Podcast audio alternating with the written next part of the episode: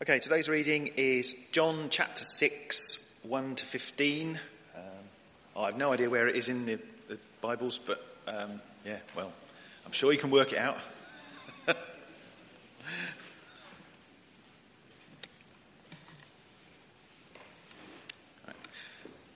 Jesus feeds the 5,000. Sometime after this, Jesus crossed to the far shore of the Sea of Galilee that is, the Sea of Tiberias. And a great crowd of people followed him because they saw the signs he had performed healing of the sick. And then Jesus went up on a mountainside and sat down with his disciples. The Jewish Passover festival was near. When Jesus looked up and saw a great crowd coming towards him, he said to Philip, where shall we buy bread for these people to eat? He asked this only to test him, for he already had in mind what he was going to do. Philip answered him, It would take more than half a year's wages to buy enough bread for each one to have a bite. Another of his disciples, Andrew, Simon Peter's brother, spoke up. Here is a boy with five small barley loaves and two small fish. But how far will they go among so many? Jesus said, Have the people sit down. There was plenty of grass in that place, and they sat down. About 5,000 men were there. Jesus then took the loaves, gave thanks, and distributed to those who were seated as much as they wanted. He did the same with the fish. When they'd all had enough to eat, he said to his disciples, Gather the pieces that are left over. Let nothing be wasted. So they gathered them and filled twelve baskets with the pieces of the five barley loaves left over by those who had eaten. After the people saw the sign Jesus performed, they began to say, Surely this is the prophet who is to come into the world. Jesus, knowing that they intended to come and make him king by force, withdrew again to a mountain by himself. Frank, thank you very much. Uh,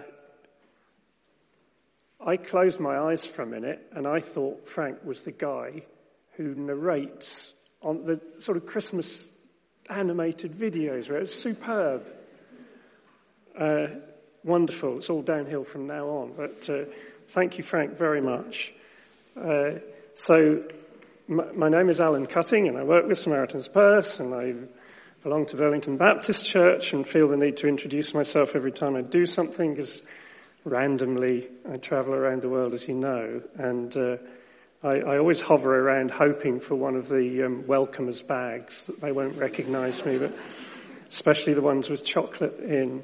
Um, this week we have been hosting uh, the visits of His Grace uh, the Archbishop of Rwanda and His Grace the Archbishop of Uganda, who, as Andrew said, is speaking around the corner at St Matthew's Church this morning, uh, and then will come here. So it is possible, because their service is at 10 o'clock, that they'll all be done and dusted, and uh, so a small party of people might arrive. That will possibly change things um, but uh, with sincere and deep respect uh, to His Grace Archbishop Stanley, uh, let me just tell you one thing about him. He is the pastor of 13.5 million people. So will you pray for him? And uh, it's extraordinary. That's one third of Uganda is professing Anglican believers. And his charge, and he says that I am a pastor. I said I have responsibilities uh, within uh, my archbishop role, um, but my calling from God is to be a pastor. And so it's been a joy to travel with two uh, lovers of Jesus who just happen to wear purple things. Um, as we've been to Lambeth Palace and various appointments there, and then up to Liverpool for a super um, public evening, and then uh, down to here, and then on to Cambridge. You thought the tie was for you. Um, it's for Christ College, Cambridge this evening. I'm sorry. No, it's a huge honour to uh, be here uh, with a hint of sadness because you will be aware that um, the, uh, the provincial secretary of the Anglican Church in Rwanda, uh, my very close colleague, Reverend Francis Karemera, was due to speak here today. Um, and very sadly, and at the last minute, uh, bless them, the UK visa people confused him with someone else and denied his visa. Um, so I'm heartbroken. I just so wanted to walk him along Felixstowe Beach or Lavenham or something like that. I work very closely with him in Rwanda and visit, um, you know, a number of times a year. Uh, but that was not to be, so thank you for your patience. I think what I'd like to do um, to one of the churches, Burlington Baptist Church, who are huge supporters of our Raising Families program, uh, to really give an account to you um, for the minimum £6,000 a year that the church very kindly invests into this program. So if it's a little bit practical this morning, if it's like a report, I trust you will, you will bear with me. So Frank, if it really was Frank and not someone who narrates for high class um, children's animated videos, read to us from John chapter 6. And the key scripture there that I want is the thing that Andrew said. Uh, well, you know, it's an impossible situation, but actually, here is a boy with five small loaves and two small fish. The work that we're doing through Raising Programs, uh, sorry, Raising Families program um, around, in several countries around the world is what we call an asset based program. It's based on things that people have already got rather than being an aid program which gives new things to people on the assumption that they have not, they will not, they cannot, therefore they need to have something externally. So I want you to bear that in mind all the way through. Uh, we are looking to be, as we say, asset based. What have you got? So they looked around, 5,000 hungry people, and he felt a bit stupid about saying it, but Andrew suggested, well, we've got five, actually they're rather small loaves, and two, well, particularly small fish. We could find other scriptures. Uh, do you remember Moses arguing with God about the role that God wanted him to have as a leader and uh, as a liberator? And uh, God said to him at one point, What do you have in your hand? Can you see where this is going? Shall we try another one? 2 Kings chapter 4 and verse 2. That is Elisha um, with the widow who said, I've got debts. They're taking my son away. And Elisha said, What do you have in your house? Do you remember what she had? A little bit of oil, that's right. And uh, God just um, miraculously uh, just kept providing for her from what she had. Okay, you can see the trend, see where we're going with this? What did Peter say? Remember the man who asked for arms and got legs? It's very old. It's a granddad joke. I'm past dad jokes these days. Peter said, Well, look, I haven't got any silver and gold, but I, what I have, I want to actually share with you. The little I have, I want it to be ours, not just mine. Same principle, okay, from what we've got. We could go on there's a guy called Shamgar, struck 600 Philistines. What did he got? Stick. Benaiah fought with Egyptians who had swords and all sorts of things. He had a, he had a club. So you can see what I'm saying. We're actually seeking to envision churches to say, look, do a little bit of a research. What have you already got? We've got nothing. And then you begin to talk about land, and you talk about time, and you talk about um, access to people who you know, uh, and you talk about skills that people have got. And s- slowly, they realize God can use us. We don't have to wait for something to happen or to change. Uh, but within the resources that God has given us already, the kingdom can come and we can see the miraculous multiplying provision of God. So that's what this program is all about. Our Um, Jesus is the hero. Uh, the churches that we work with are the heroes. And I, with all my heart and sincerely, I just I say, I am the grateful uh, facilitator and supporter of stuff that God is already doing. Isn't that a wonderful role? I've got the best job in the world.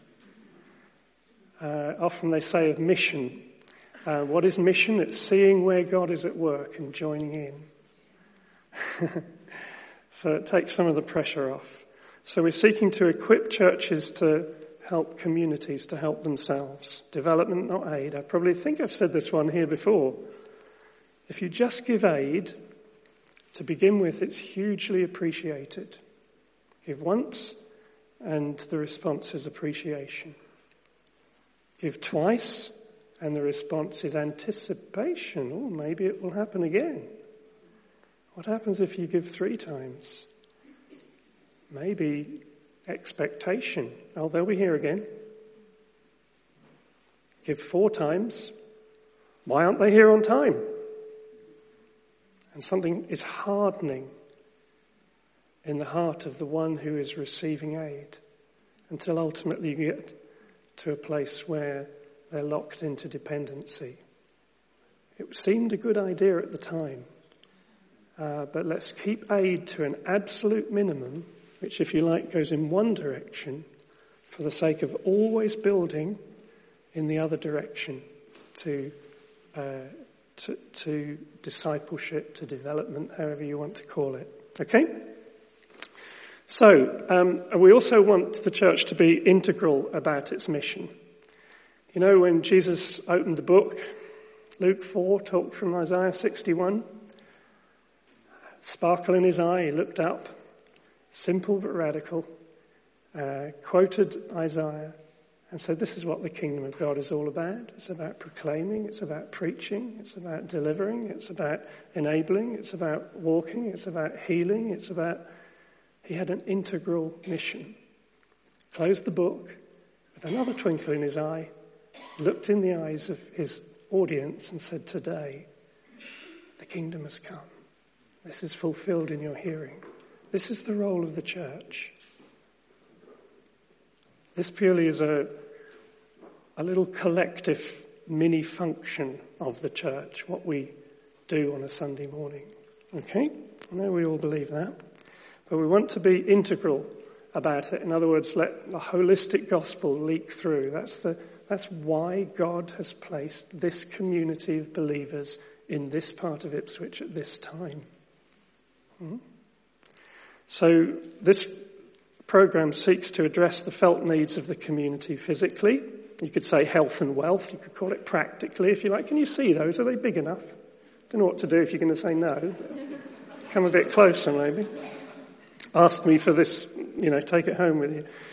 Spiritually, okay, so what will the pastor say? Uh, the, the, community is poor, the pastor will say spiritually. Um, society will say the community is poor um, because we have no money.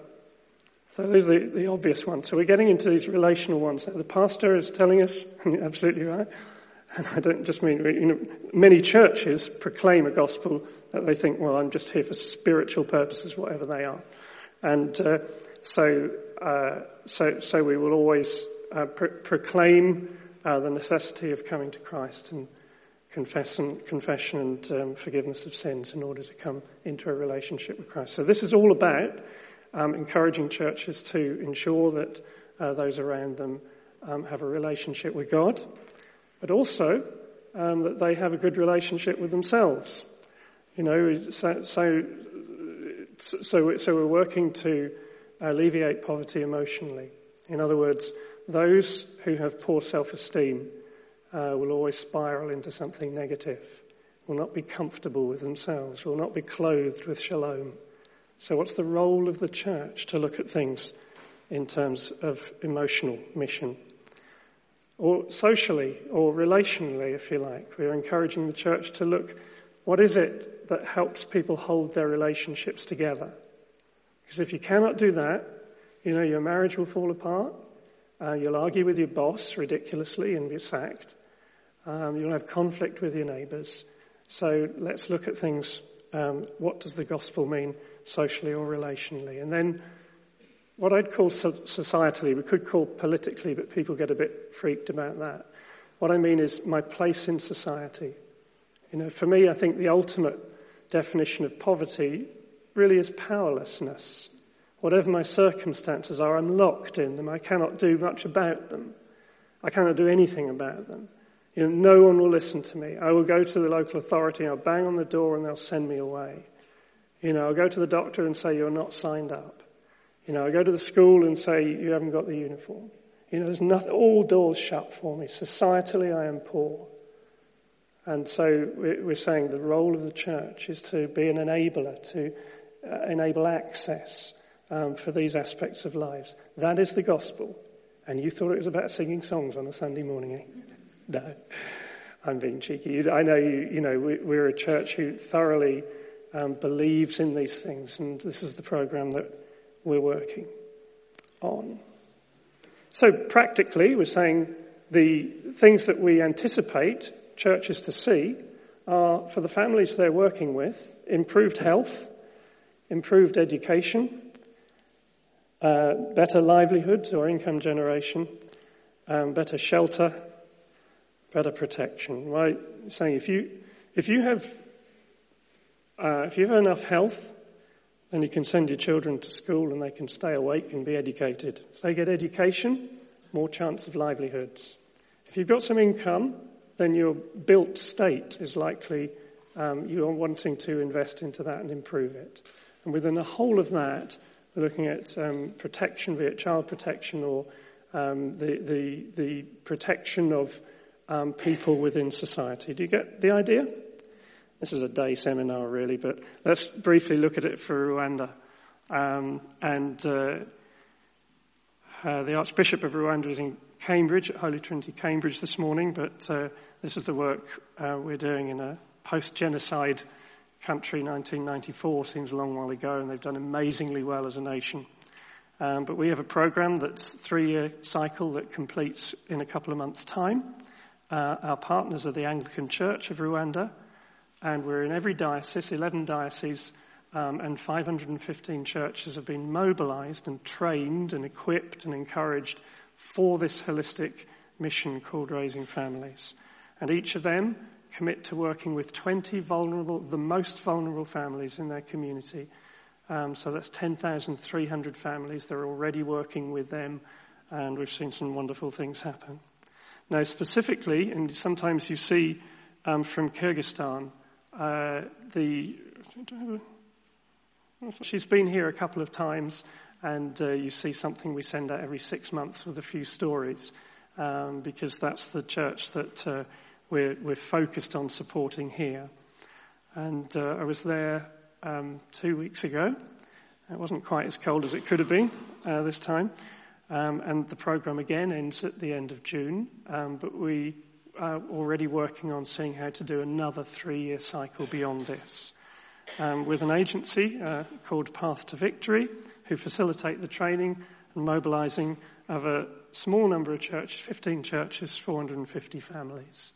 But remember, this is in the land of quite serious persecution, uh, where the state has always been the enemy of the church and vice versa.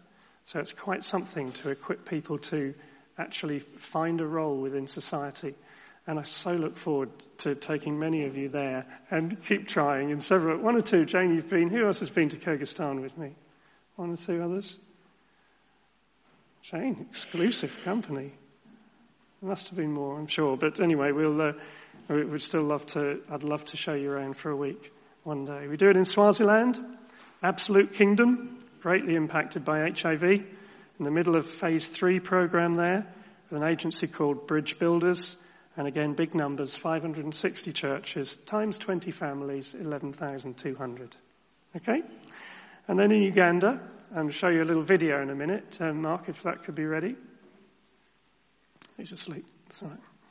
Um, so in Uganda, where His Grace the Archbishop um, is from, who's likely to come sometime soon, um, we've just really, we're just one year into program there. And uh, mobilizing 480 churches, 9,600 families. So uh, you get the idea. I think our marketing guys wanted to break into that cycle at some point and did so on the basis of food. And although there's a practical ask at the end there, um, as you can hear, I'm saying this is actually all about mindset change. This is about values. This is about training.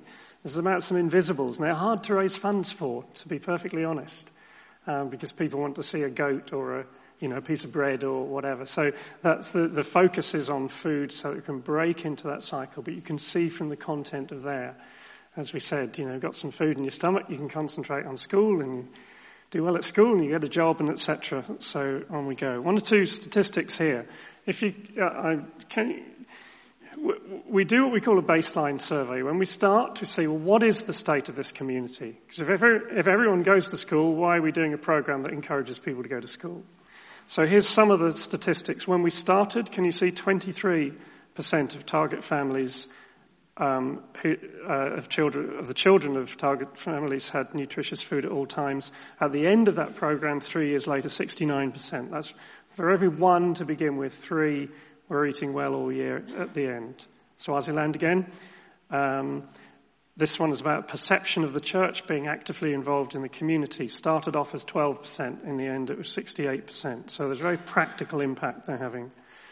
Um, those whose families were safe from abuse, neglect, or exploitation rose from 23 to 62 percent during the life cycle of this program. So we're hugely encouraged about that.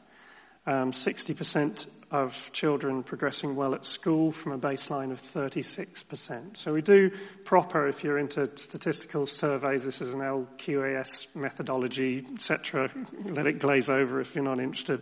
But it's a quantifiable, obviously quantifiable research, just to ensure that the programs practically um, are fulfilling what we're saying they're doing.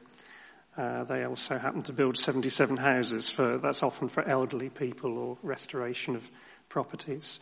In Rwanda, on this present program, um, 63% of children were already safe from abuse, neglect, and now 95% are. Uh, access to health services was available for 43%. Uh, that's doubled over the course of the last, it's almost three years. Um, the number of families saving regularly Um, increased threefold from 13 to 41%, and absolutely wonderfully, over 2,600 people have come to Christ as a direct result of the program. Hallelujah. I, I, yeah, wonderful, isn't it? For, you know, I get all these statistics every month, first of fifth of every month or whatever, and I'm always looking for that one. Do you know, for all the programs we've done, every single month, with the exception of one in one place, new people came to Christ. So this is not selling out to a social gospel. This is an integral mission of proclamation and demonstration working together. So thank you for your applause. and heaven's applause was probably slightly a bit more, actually, I think. Uh, in Kyrgyzstan so far, this is the one you're praying for, um, only 6% of targeted families had sufficient nutritious food at all times of the year. It's up to 45. You might think that's sobering, but the number of people in Kyrgyzstan who live on bread and tea over winter is extraordinary. So actually, for every one that ate properly, you can see now nine are eating properly. Um, 10 to, you know, a, a six-fold increase in those who have adequate dry and safe shelter. Um, a six-fold increase in those who have access to health services 126 members of the persecuted, in that persecuted land in these tiny churches have come to Christ as at the end of last month. Oh, have I got time? I'm I going on a bit? A little bit of a story. Let's try it. Um, this is uh, about, I guess it's 10, 10, days ago I was there. Um, and this is, I'll call him Pastor B because we protect, you know, their identities. Um, uh, that's why we ask you not to put stuff on on the internet because you know they're in a vulnerable position. Uh, we met the pastor in his church, handful of people who meet in the cottage that they rent as a meeting place. Behind the church, there's a tiny dairy farm. This is it. They also rent three hectares to grow hay, which with two harvests a year can feed five to six cattle. We heard yet more stories of what God is doing with them. 45 families in all have received a total of 1,720 litres of milk from us, he said. Uh, we give milk to 20 families. Now, giving milk is shorthand around here for much more thorough program of support. Uh, milk merely primes the pump. It gives them an open door. It enables them to be seen as those who care for their community. Um, and it opens doors for them. Um, and then they go into more difficult, you know, circumstances uh, and bringing tangible hope. Many people have heard the gospel talk about us because of our work. Pastor B and his family, as with most of the action group members in this part of Kyrgyzstan, are actually on the local authority poor persons list themselves. But his family recently took in a family made homeless after the husband came out of prison. They were only with us a few weeks, but during that time we watched God doing great things with them. Now they have employment. He's now a shepherd, a home, which is an annex to the sheep farm, and they are saved and serving God. We also housed a man who would run around the town in bare feet. Now the demons have left him and he's slowly being transformed. And one of the women sat there, and of course, you know, this is cross-legged on the floor with spread of food in front and sort of yurt type environment, which I find myself in very regularly. One of the women sat with the team. She only came to offer some goodwill help serving guests on Christmas Day, but that day she was saved. And that night she had a dream where she was laying on uh, hands on a child who uh, was healed. He said, Thank you for all the trainings you've given us. I used to think God was only spiritual, but now I see the whole gospel. We act as advocates, giving a form of surety for the provision of vulnerable families, children education, and their fathers' employment. We say to the teachers and employers, if they do wrong, blame us. Persecution? We've got it, he says with a knowing smile, but nothing really serious. All my neighbours know me. We have good relationships. We've seen 32 new believers because of our work in the last two years. In the previous two years, 15 to 20 came to Christ. So by doing things differently, that is by serving the community, we've seen twice as many people saved. So just a little example there of hundreds of stories I could give.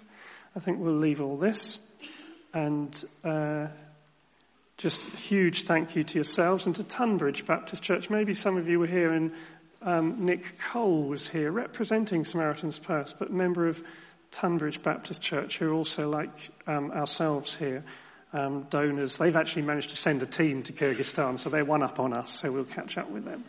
So there's all sorts of things I could say about it. Um, we are at the moment planning with the existing partners in Rwanda and Kyrgyzstan towards future um, phases of raising families, which is not inevitable. So please be very grateful if you'd pray for that. And uh, yeah, okay.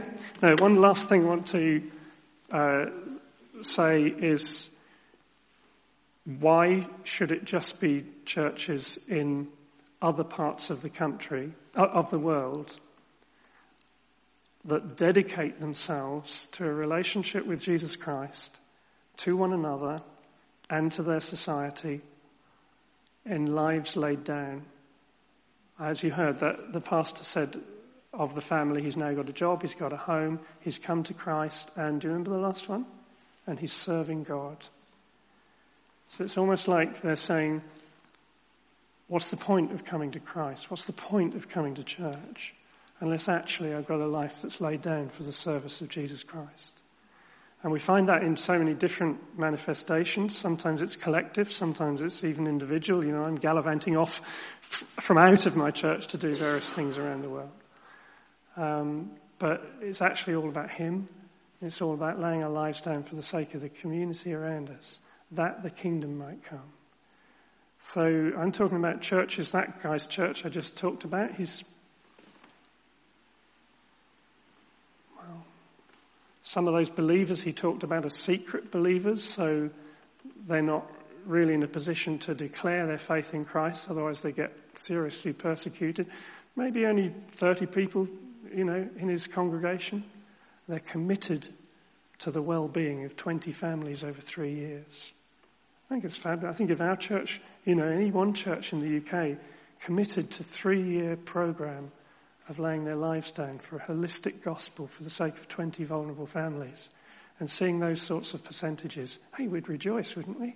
Let's do it then. Father, in the name of Jesus, we thank you so much for the.